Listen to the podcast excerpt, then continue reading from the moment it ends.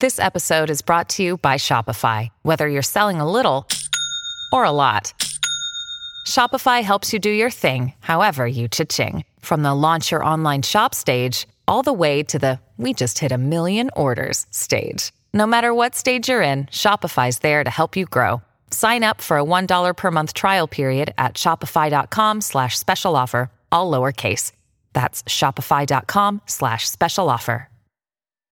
When you need mealtime inspiration, it's worth shopping Kroger, where you'll find over 30,000 mouthwatering choices that excite your inner foodie. And no matter what tasty choice you make, you'll enjoy our everyday low prices, plus extra ways to save, like digital coupons worth over $600 each week. You can also save up to $1 off per gallon at the pump with fuel points. More savings and more inspiring flavors make shopping Kroger worth it every time. Kroger, fresh for everyone. Fuel restrictions apply.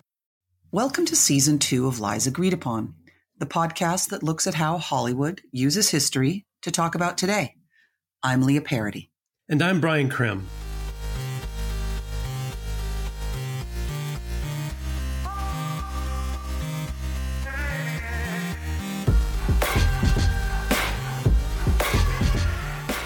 So far this season, we've covered violent political revolutions that toppled old regimes and erected new ones, sometimes with radically different ideological underpinnings. We devoted three episodes to the American Revolution, and our two episodes on journalists caught in revolutionary situations included films about revolutions in Central America and Asia. Today, though, we want to highlight social revolutionaries who actually effectuate change, or in some cases prevent change, in their own political system.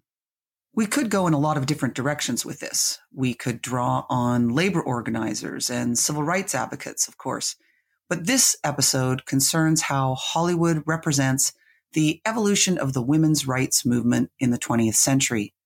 Specifically, we're interested in the suffrage movements in Britain and the United States, but also because that basic right to vote did not alter the myriad ways in which women were marginalized and disempowered socially, politically, economically, the long overdue follow up to suffrage, we wanted to include coverage of so called second wave feminism, which spans the early 1960s through the 1980s.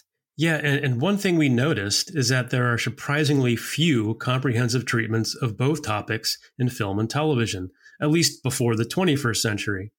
Uh, we think we've chosen three quality productions that take suffrage and the broader feminist movement seriously, while also doing what we are really interested in highlighting in Lies Agreed Upon, giving some insight into the political and cultural context of the periods in which our two films and one miniseries were produced.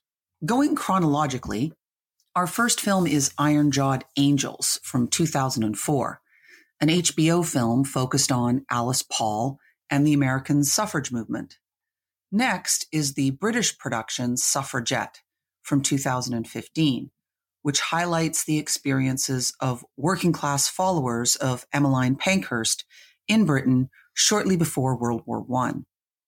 And then finally, we have the nine episode miniseries Mrs. America, which was first shown on FX last year in 2020. Mrs. America covers the movement to pass the Equal Rights Amendment by such second wave luminaries as Betty Friedan, Bella Abzug, Shirley Chisholm, and Gloria Steinem. But unexpectedly, conservative women organized by Phyllis Schlafly mounted a successful campaign to stop its passage. Mrs. America really captures the complexity and divisions within both camps something only possible with nine hours at your disposal instead of 120 minutes. So let's get to our you know, our lies agreed upon. The first one in this episode is that America has always been at the forefront of social and sexual progress.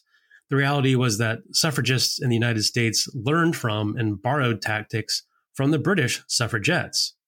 The second lie is a classic tactic of power that any division or variation within a social justice movement invalidates the cause. There's always a temptation for Hollywood to whitewash internal struggles and disagreements in order to assert the virtue and deservedness of the participants. And the third lie is tied to the second. By focusing on the women's suffrage struggle, textbooks and popular culture could claim that victory had already been achieved, you know, by the early 20th century. Uh, the reality that equality for women is still unrealized often goes unacknowledged and unaddressed.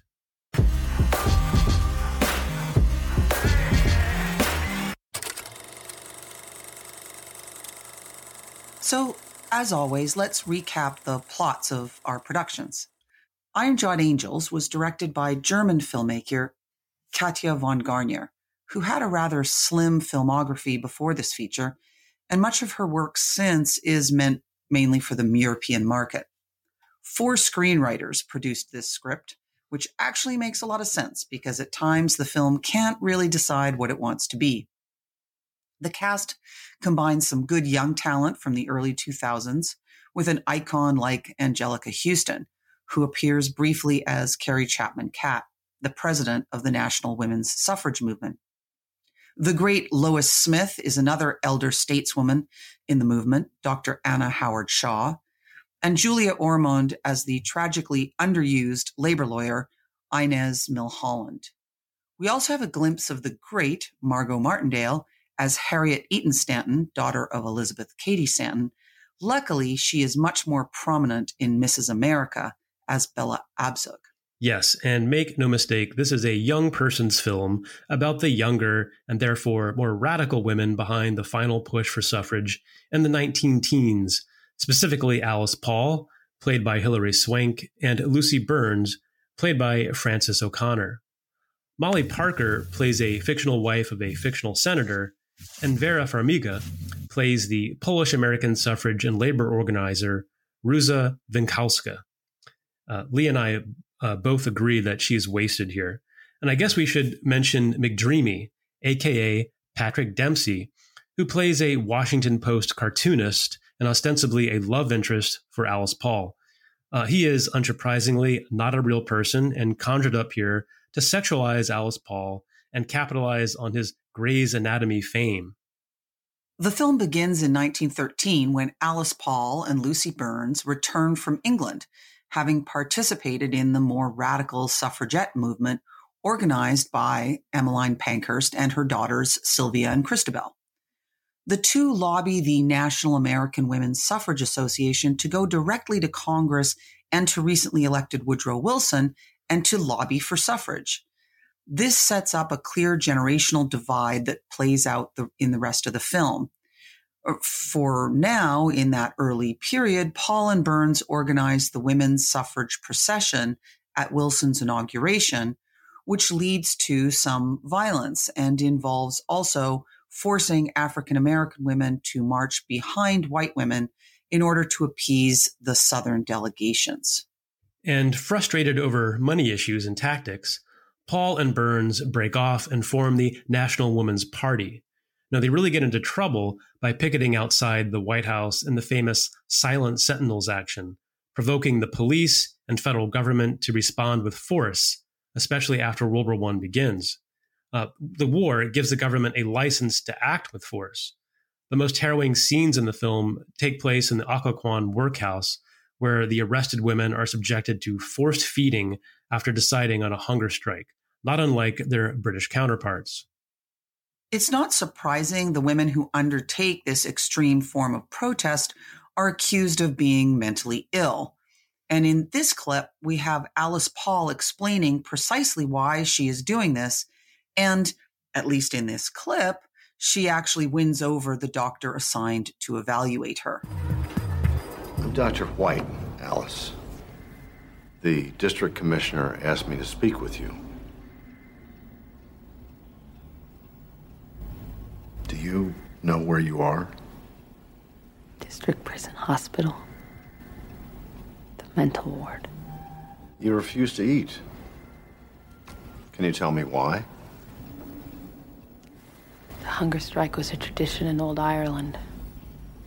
You starve yourself on someone's doorstep until restitution is made and justice is done. Doesn't sound like a very effective method stinking corpse on your doorstep? What will the neighbors say? So you stand on the president's doorstep. He's treated you very badly, hasn't he? It's the law that treats women badly. But you picket President Wilson. He's the one who put you here. We picket the office of the presidency.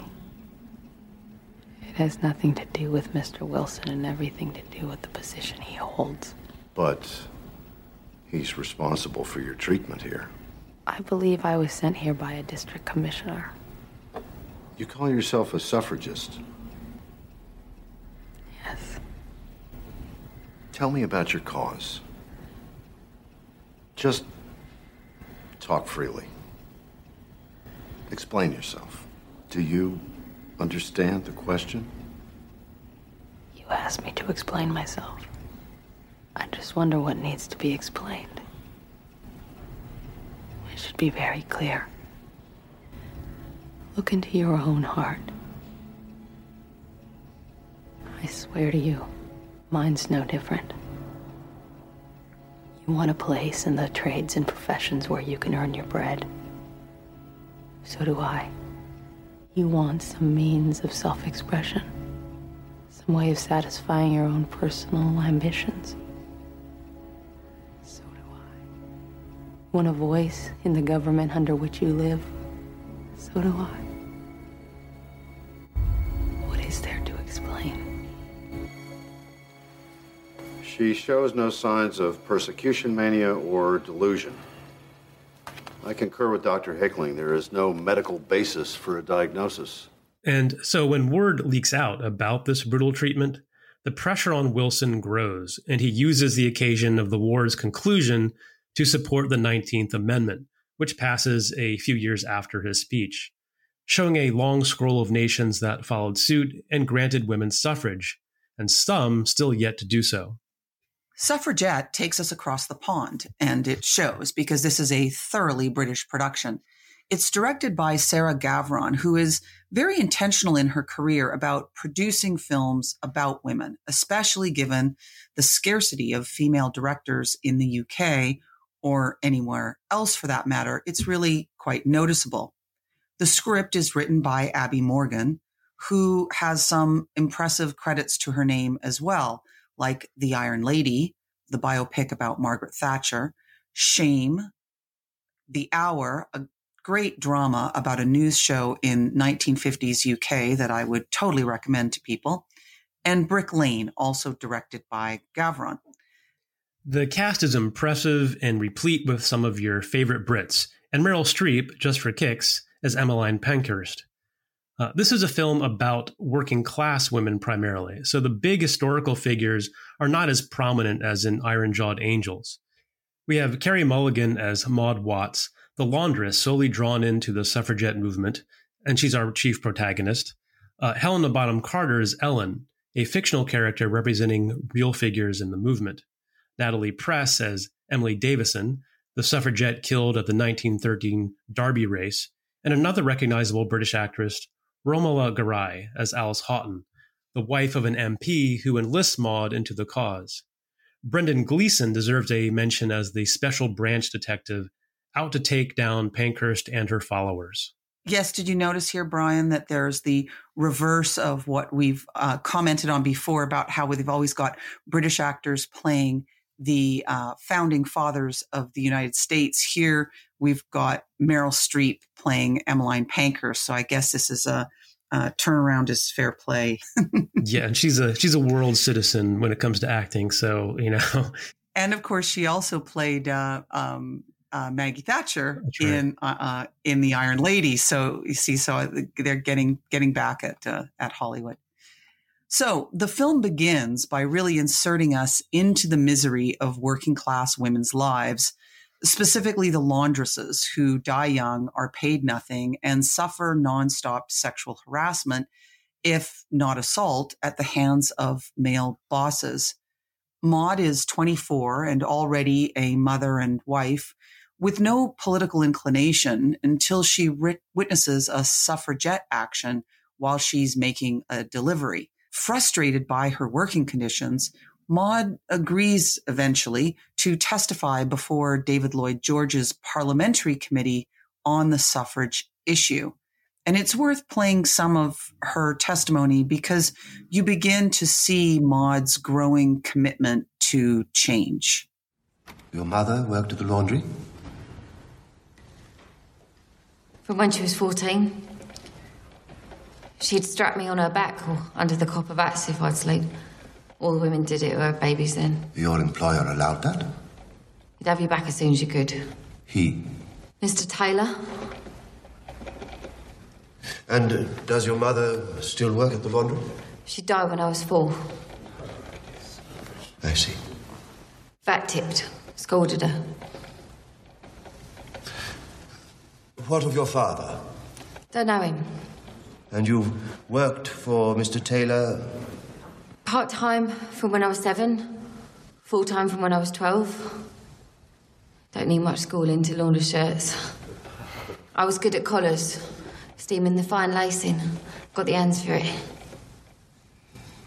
I was made head washer at 17, forewoman at 20, 24 now, so. You're young for such a position. Laundry work's a short life if you're a woman. And why is that? You get your aches and your chest cough, crushed fingers, leg ulcers, burns, headaches from the gas. We had one girl last year poisoned, got work again, ruined her lungs. And your pay? We get 13 shillings a week, sir.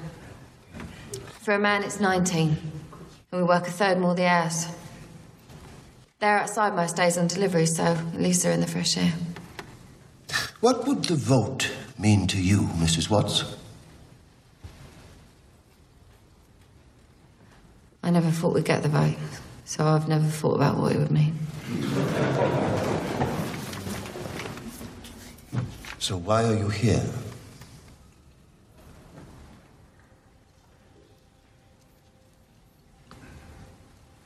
Thought that we might.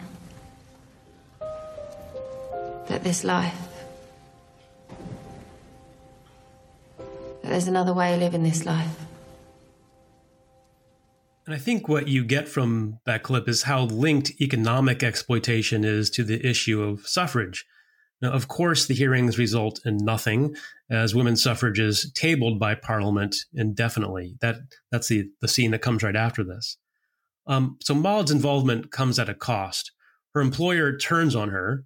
Her husband becomes cruel and vindictive, even taking her son away from her before ultimately relinquishing custody altogether. Um, and Maud is powerless to do anything about it, which is the point of her growing radicalization. You know, Maud throws herself into the movement, which is based on direct action, vandalism, disruption, etc. Uh, Brendan Gleeson hunts Maud down and tries to turn her, but she refuses. The suffragettes are subjected to brutal treatment in prison, including forced feeding. Yes, let's listen to Gleeson interrogating Maud and her forceful condemnation of everything he represents. You're right to point out this uh, common focus on the force feeding, which I have to say I think is intended to be a form of violation. So we're supposed to um, think of it and feel about it as, in essence, a sort of uh, political rape. But it's interesting to also note how, in both cases, they use it to set up a scene where the woman gets to articulate why she is willing to put herself through this as a man is is interrogating her. So it's interesting to compare Gleeson and Mulligan here with the scene from Iron Jawed Angels. You women cleaned yourselves up well. Couldn't find a scrap of dynamite on any of you. And why am I? Well, you'll be charged for legal meetings, if for nothing else. You know, there was a housekeeper on her way back when the bomb went off. She forgot her gloves. If she was two minutes later, what would that have done for your cause? Violence doesn't discern. It takes the innocent and the guilty. What gives you the right to put that woman's life at risk? What gave you the right? To stand in the middle of a riot and watch women beaten and do nothing? You're an hypocrite. I uphold the law. The law means nothing to me. I've had no say in making the law. That's an excuse. It's all we have. We break windows. We burn things. Because war's the only language men listen to. Because you've beaten us and betrayed us, and there's nothing else left. And there's nothing left but to stop you. What are you going to do? Lock us all up? We're in every home. We're half the human race. You can't stop us all. You might lose your life before this is over. We will win.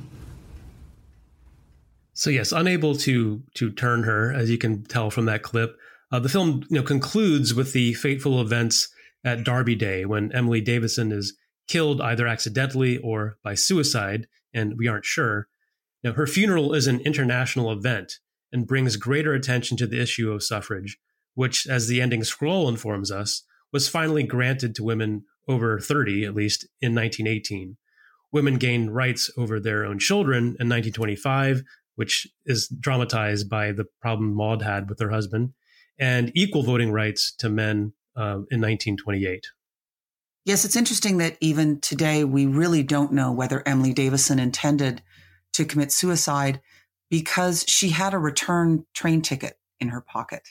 That's the little uh, sort of tidbit that is always very interesting and m- makes people think that perhaps she was wanting to protest and step out onto the track, but really didn't understand that the horses would be moving so fast that there would be no way that they could avoid her.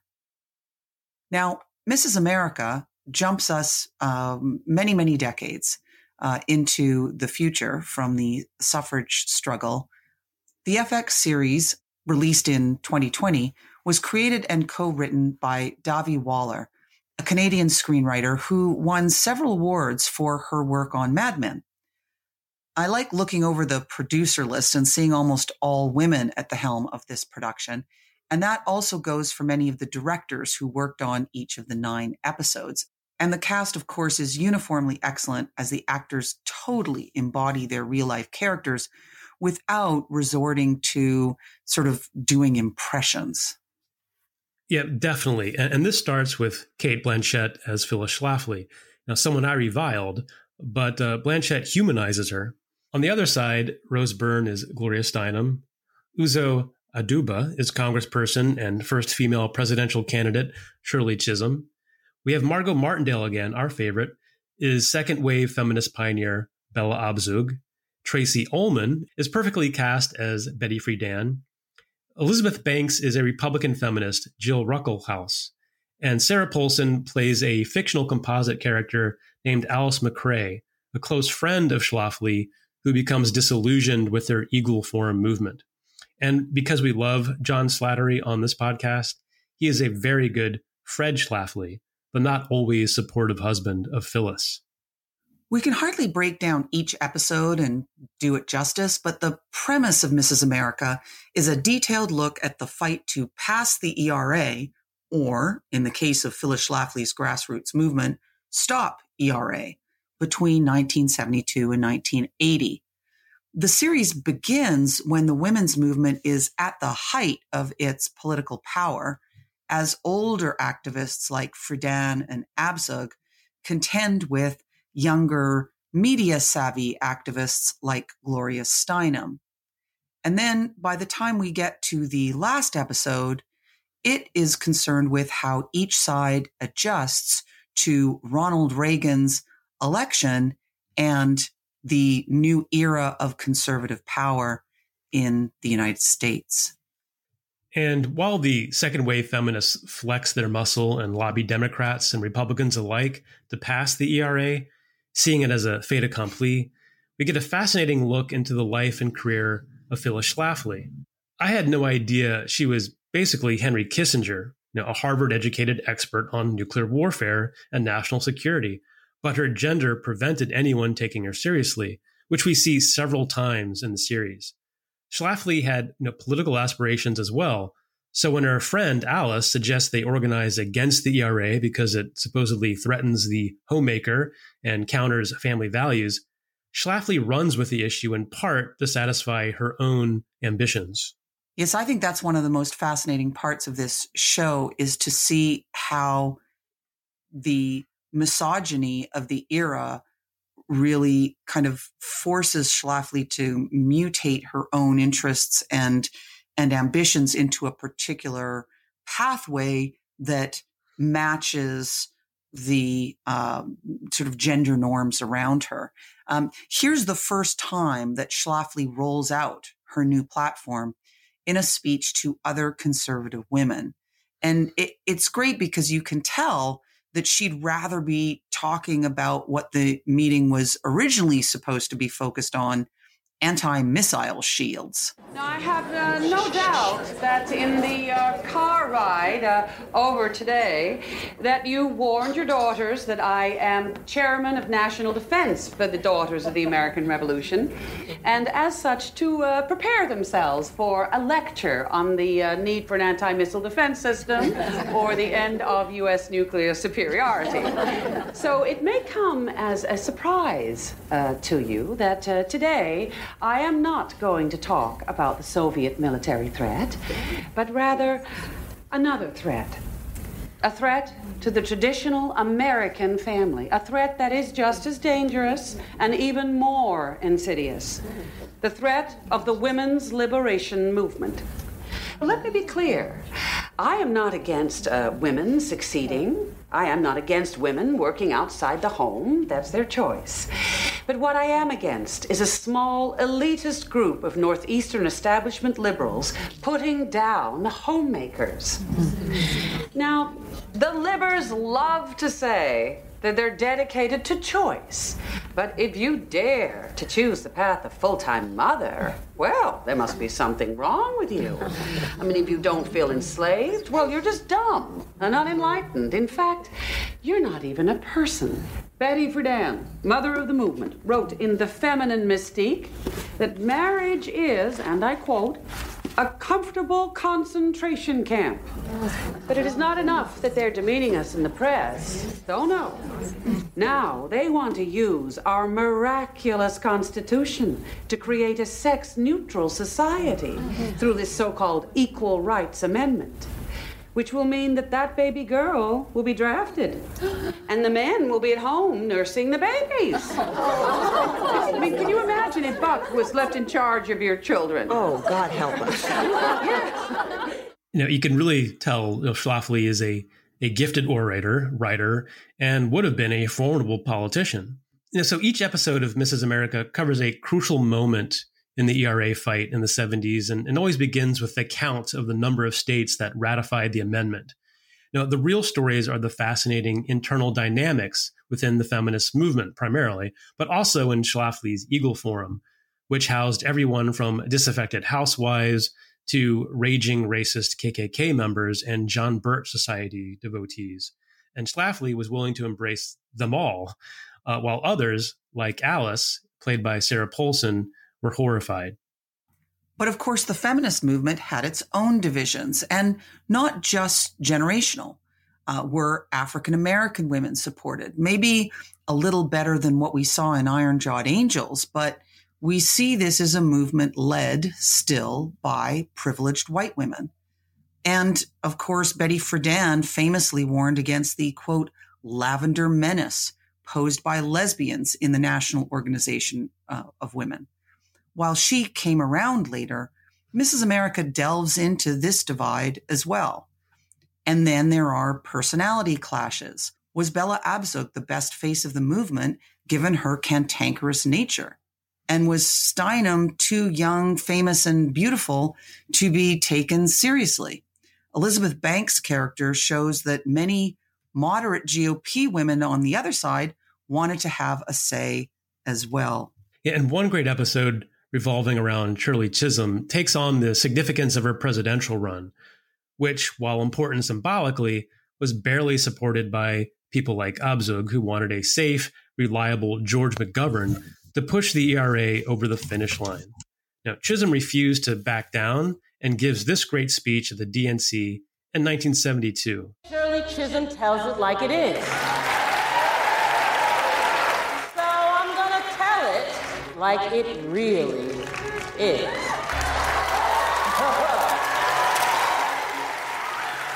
there are women within range of my voice right now that support McGovern. There are women that support Humphrey and Wallace, and this is your right.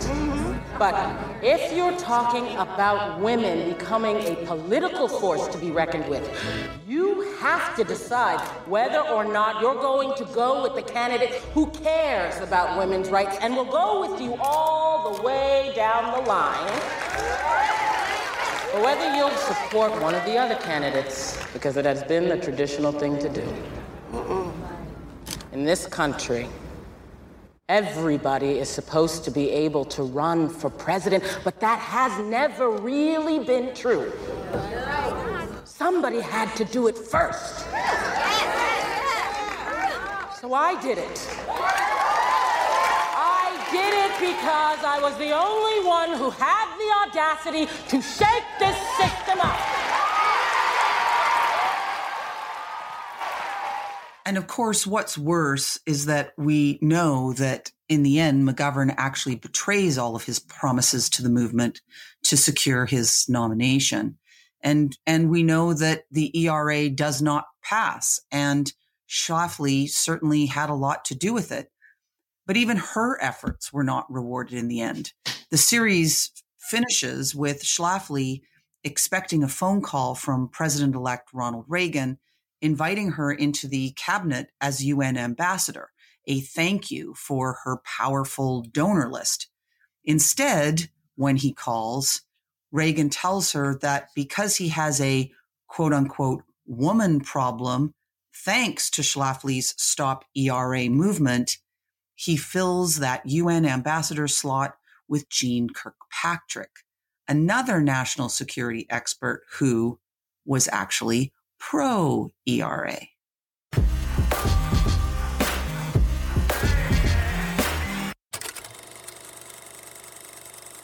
So, what contemporary events influenced our three productions? Let's start with 2004 in Iron Jawed Angels.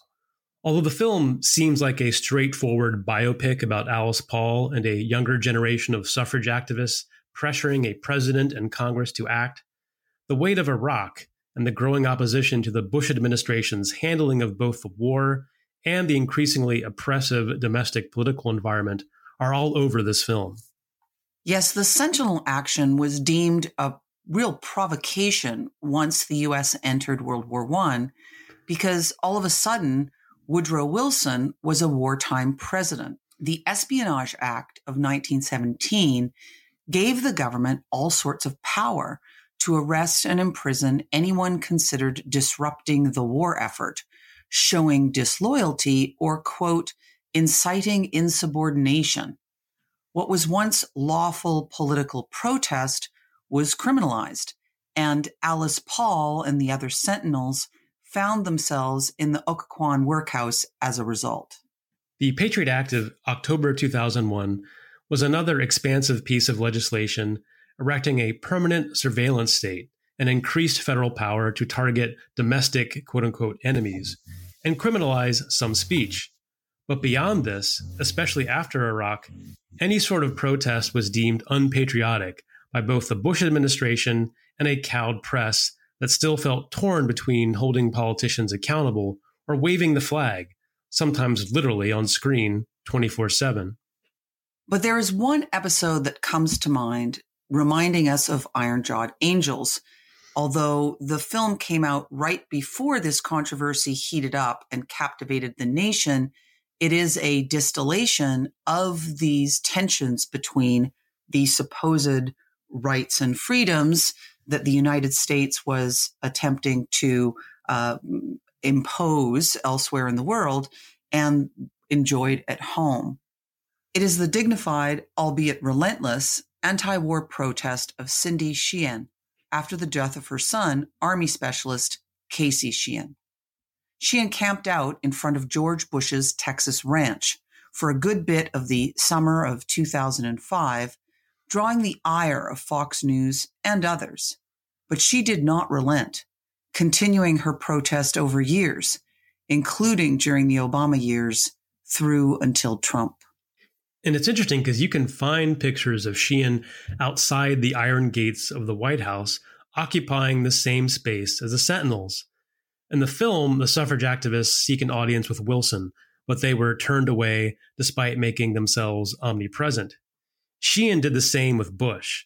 Let's listen to an interview with Cindy Sheehan on Keith Olbermann's old show, from 2005. As I mentioned earlier, as is well known here, you spoke uh, with Mr. Bush last year, and, and your comments to your local newspaper in California about that meeting have made the rounds anew on the internet this week. How you had said that you had felt he was sincere about wanting freedom for the Iraqis, that he had felt obviously some pain for your loss. Two questions about those quotes. First, being your critics say they suggest that you have changed your stance on the war on Mr. Bush in the interim. Is that true or is it false? No, it's false. If they had read the whole article or talked about the whole article, they would have it would have shown that I was already having serious misgivings about the mission that keeps on changing all the time. And the other day, I wonder if they blogged about this. My hometown newspaper said Cindy Sheehan has not changed her position. It's just become clarified and it's become more focused, and her mission has um, has become more um, important to her. Second question about the meeting in June of last year. What could you say to President Bush now that you could not have said to him then, or why didn't you say then what you want to say now? Good question. Um, June of 2004 is a lot different than August of 2005. For one thing, in Ju- June of 2004, I was had buried my son nine weeks before the meeting. Mm. I was a woman in a deep state of shock, in a deep state of grief. And you know what? I am still in a deep state of grief. And thanks to George Bush, I will be in a deep state of grief, grief for the rest of my life. But I'm not in shock anymore. The Duelfer Weapons of Mass Destruction report, report came out. The 9/11 Commission report came out. The Downing Street memos came out. The Senate Intelligence Committee report came out. These have all come out since my son was killed.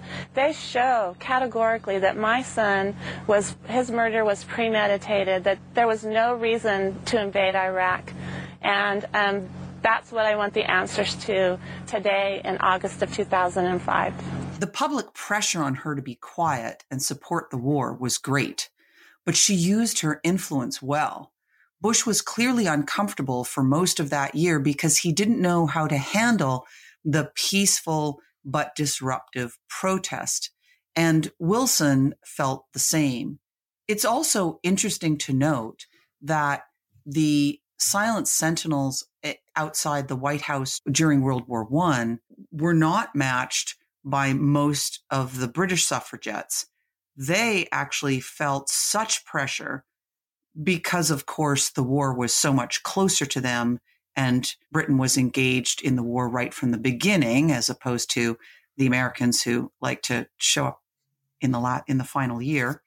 Uh, that because of of that, the suffragettes in Britain felt so much pressure that they actually publicly stated that there would be a cessation of their actions uh, during the war, which caused a split within the movement. But um, but that was the difference between the American and the the British um, approach to this. And let's turn to the the British production of Suffragette, which was announced in 2011 and was released in 2015. So interestingly, it is the first feature film to be shot in the Houses of Parliament, which kind of surprises me. I thought, you know, it'd be welcome to that sort of thing. A film like this, about a century removed from the 1913 suffragette derby, really the climax of the film, is supposed to invite reflection on how far we've come and often how much further do we have to go. We see a lot of white women in our three productions. It makes sense for the suffrage films, especially in the UK, Iron Jawed Angels felt obligated to invent a scene with Ida B. Wells, a founder of the NAACP and suffrage activist, demanding representation at the 1912 inaugural march, even if it made the Southern white women uncomfortable. But really, that was the last you heard from people of color in either film. As our lies agreed upon note, we often focus on suffrage and forget the century of work to achieve equal rights after that. suffrage is really a white women's battle, according to our mediated universe in these films. But part of the ongoing struggle for equal rights is the value of all women's active participation and the culpability of white women in perpetuating racist institutions in the name of challenging misogynist ones. Yeah, Mrs. America does show this side of the story with Shirley Chisholm, who had no patience for sacrificing her historic candidacy to placate the largely white leadership of the women's movement. Now, it's heartbreaking to watch the thwarted ambition of Chisholm really effectively expressed by Aduba, who won an Emmy for her work. And here she is in this clip talking to her husband about this very issue. The caucus wants me to drop out, release my delegates to McGovern. Which one?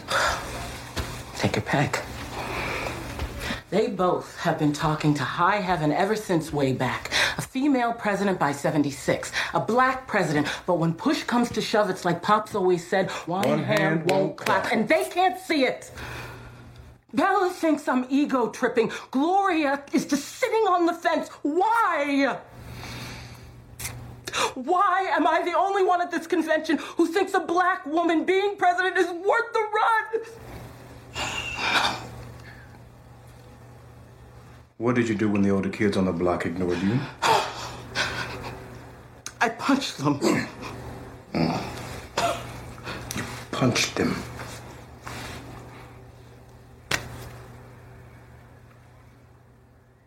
And hearing that frustration, it's not hard to understand why other Black women and lesbians broke away from the Friedans, Abzugs, and Steinems to create parallel organizations that valued their voices and prioritized their issues.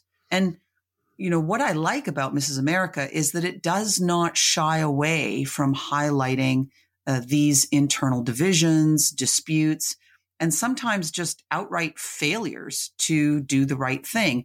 These women were the product of their time and their class and their uh, worldview, just like anybody else's. And no movement is pure and unified. So why represent it that way for the screen?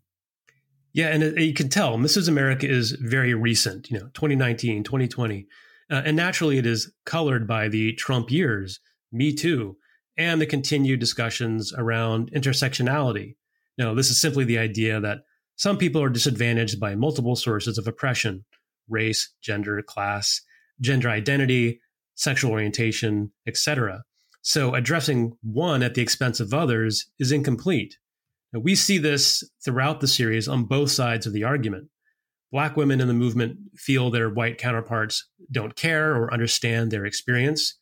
Lesbians were excluded openly by Betty Friedan, at least early on in the movement. Uh, Phyllis Schlafly has all the ambitions of her sisters on the other side of the hill and yet endures some of the same sexism, but actively works to perpetuate it because she sees it as the only avenue to power. But power as defined and circumscribed by men. Yes, and it's really interesting to hear Cate Blanchett, who was a producer for the series, comment here about just assuming that the ERA was in the Constitution. And she can be forgiven for thinking this as an Australian. Uh, this clip from ET Canada features first creator Dahvi Waller, then Blanchett, and then producer Stacey Sher talking about this. Why was this a story that all of you felt needed to be told? I I think we're living in a time where I thought we were living in a post feminist world where women were equal to men. And it became apparent, especially, you know, as you move up professionally, that that isn't the case. Yeah. And to really understand where you are, sometimes you have to go back in time and look at history. Mm-hmm. And these pioneers really paved the way. And to see their struggles both explains how we ended up here and it's also very inspiring. Like we could also do the same today. Yeah. But I mean, I, I was very conscious of the the feminist um, women's movement and their their challenges, um, their you know how how active and and mobilized and public and passionate they were, um, but but I was not at all aware of the parallel movement, which was the conservative women's movement. So for me, that was absolutely revelatory. Yeah, yeah.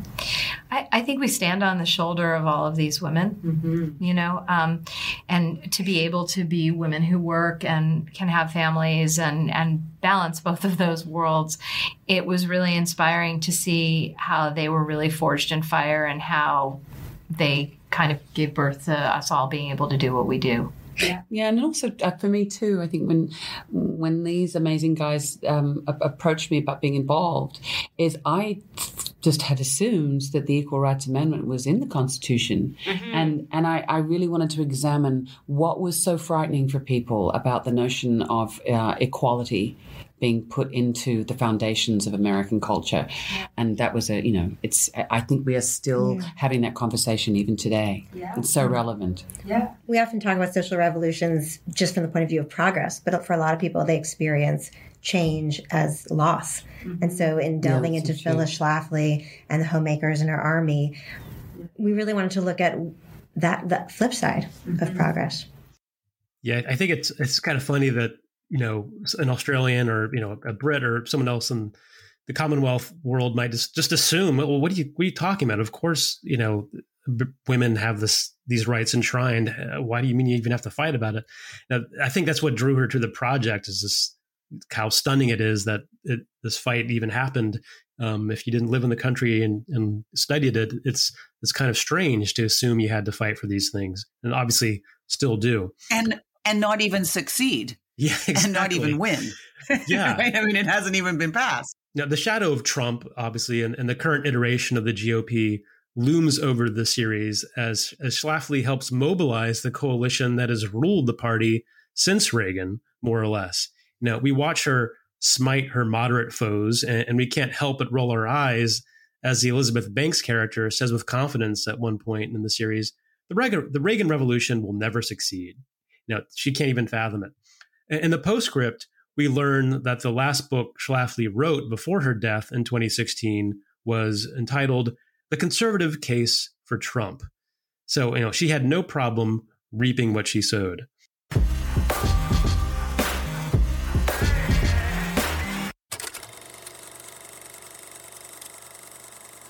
So let's round out our discussion by revisiting the lies agreed upon. The first lie is that the United States was always at the forefront of social and sexual progress. The triumphalist narratives uh, in the uh, Iron Jawed Angels does very little to disrupt this narrative, but Suffragette really gives us a clear understanding that all of these tactics were going on before Alice Paul arrived back on American shores.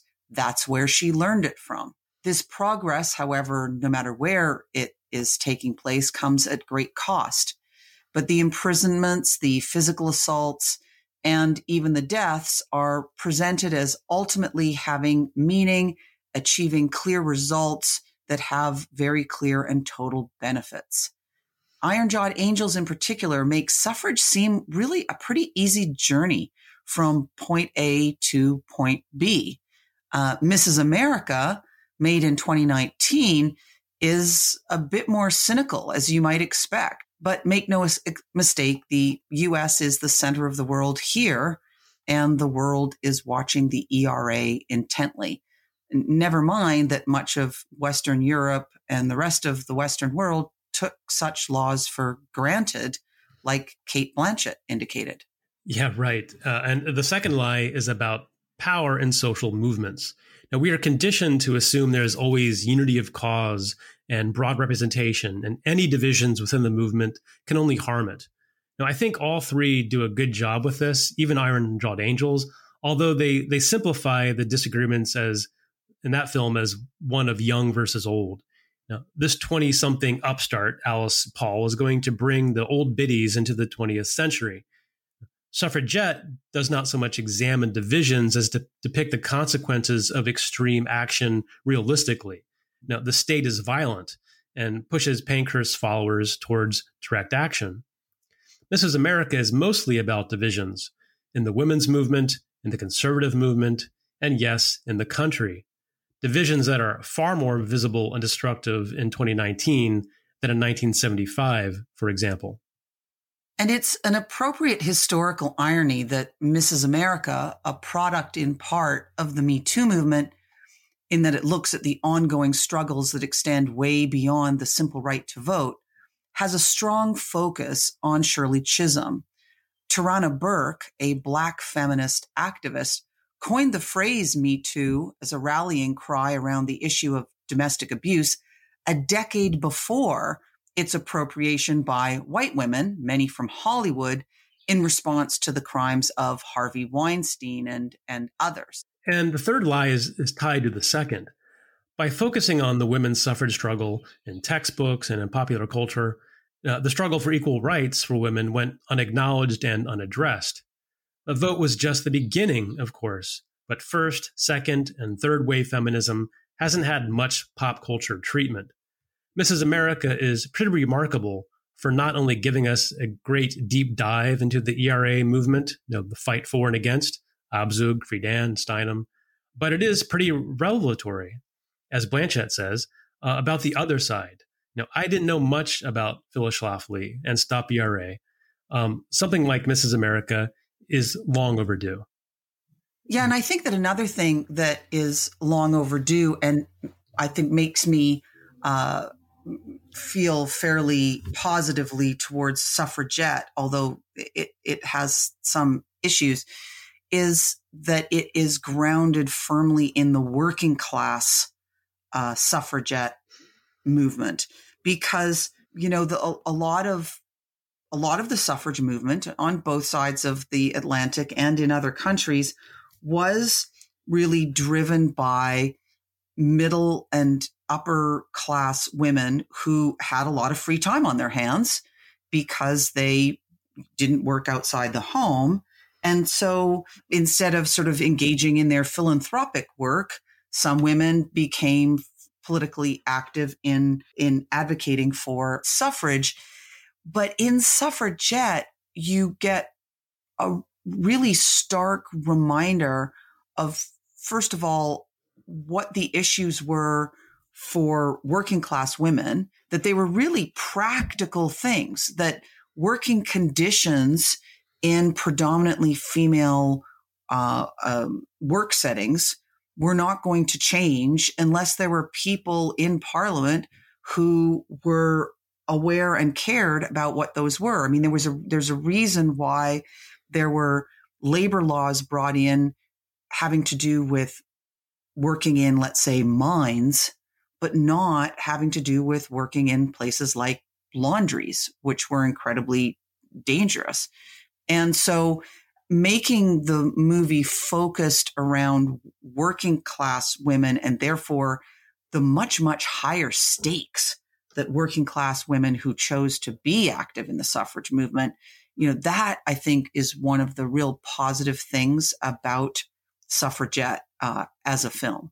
Yeah, I've noticed that too. In Iron Jawed Angels, there's only one scene that gets to that idea of reaching across the you know the divide to working class women when they're trying to enlist um, with Vera Farmiga's character. They you they, the way that they get these women to buy into uh, any kind of political action is you know it's you know if you want a fire extinguisher in your dress factory that's about to burn down, basically uh, you better find you better vote for the person who's going to do that for you. And and that's what finally re- got her to organize the women in um in the factory that she was in is that you know a vote is a vote is a fire extinguisher. I, I think that's what it was. Like that's that's what resonated not the you know the broader philosophical movements of the educated women who can who can have the time to think about these things but it's it's barely it's kind of one and done, and they get into the the other the other parts of of Iron Jawed Angels. So, like I said, I think you know there is some value to Iron Jawed Angels, but one of the things that makes it so much a cultural artifact of 2004 is this need to have uh, McDreamy, Patrick Dempsey, have that character even in the film. This this love interest uh, who is really serves no purpose, doesn't promote the narrative in any way, and is there just to be to make Alice Paul somehow relatable to maybe like you know young women in 2004 because he's the ultimate guy.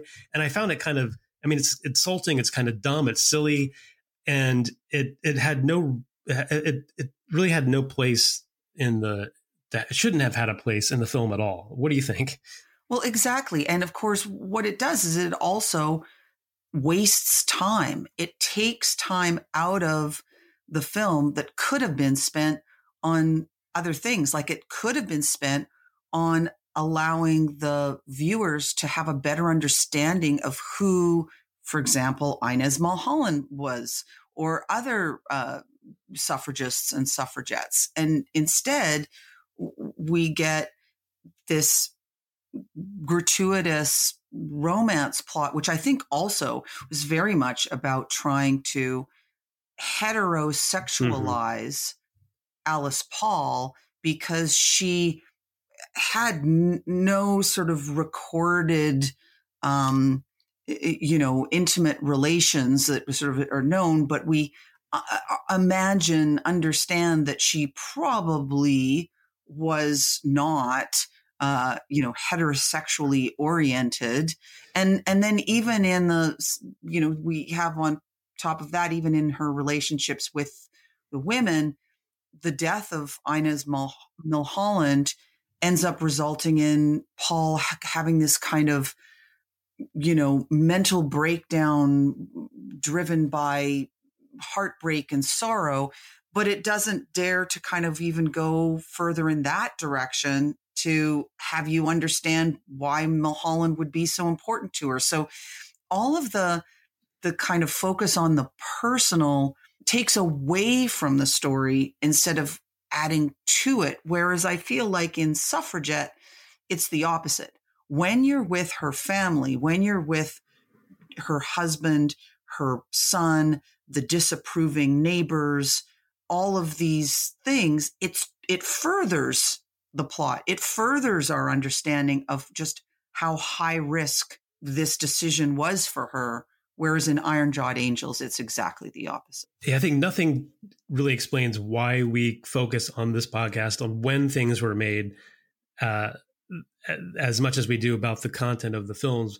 As that this example here, 2004 to 2015 to even just you know 2019 are just leaps in in in bounds of what you know. They tell you everything about what mattered then, and Iron Jawed Angels is definitely a a a re, remains in that early 20, 2000s because of that you know not only hetero heteronormalizing Alice Paul but the, the whole um, just the trying to catch catch a little bit of fame with with McDreamy and then you have far more sort of elevated uh, the representations in in the two other films Suffragette 2015 and Mrs. America only 4 years later in 2019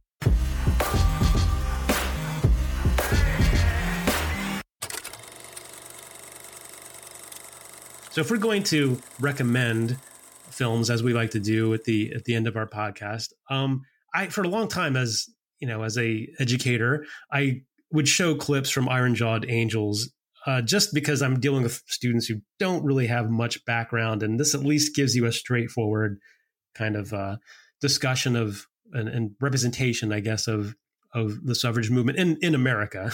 Let's be clear.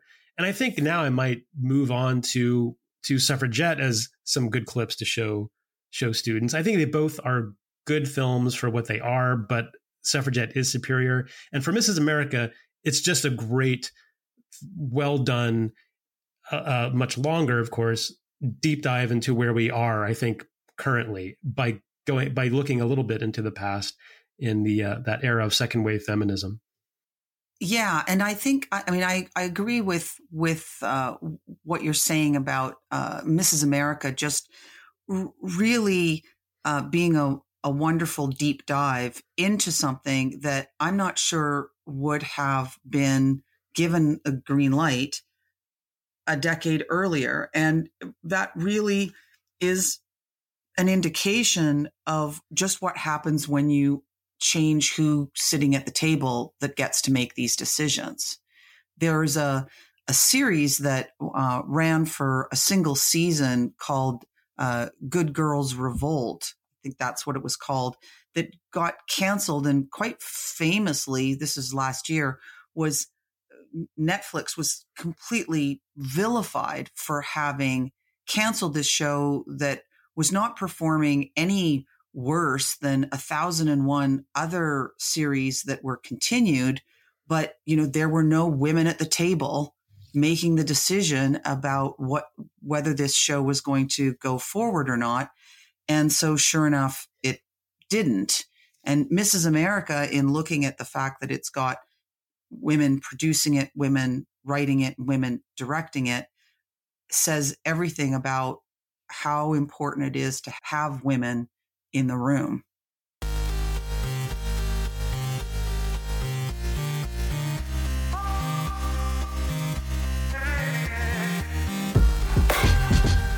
This episode was written by Leah Parody and Brian Krim. It was also edited by Leah, and the theme music was written by Mike Patterson. Check out our website, liesagreedupon.com, for more on each episode, including clips and links to the films discussed. Be sure to subscribe to get this excellent free content in your inbox. You can also follow us on Twitter at Lies Agreed Upon. That's at lies underscore upon.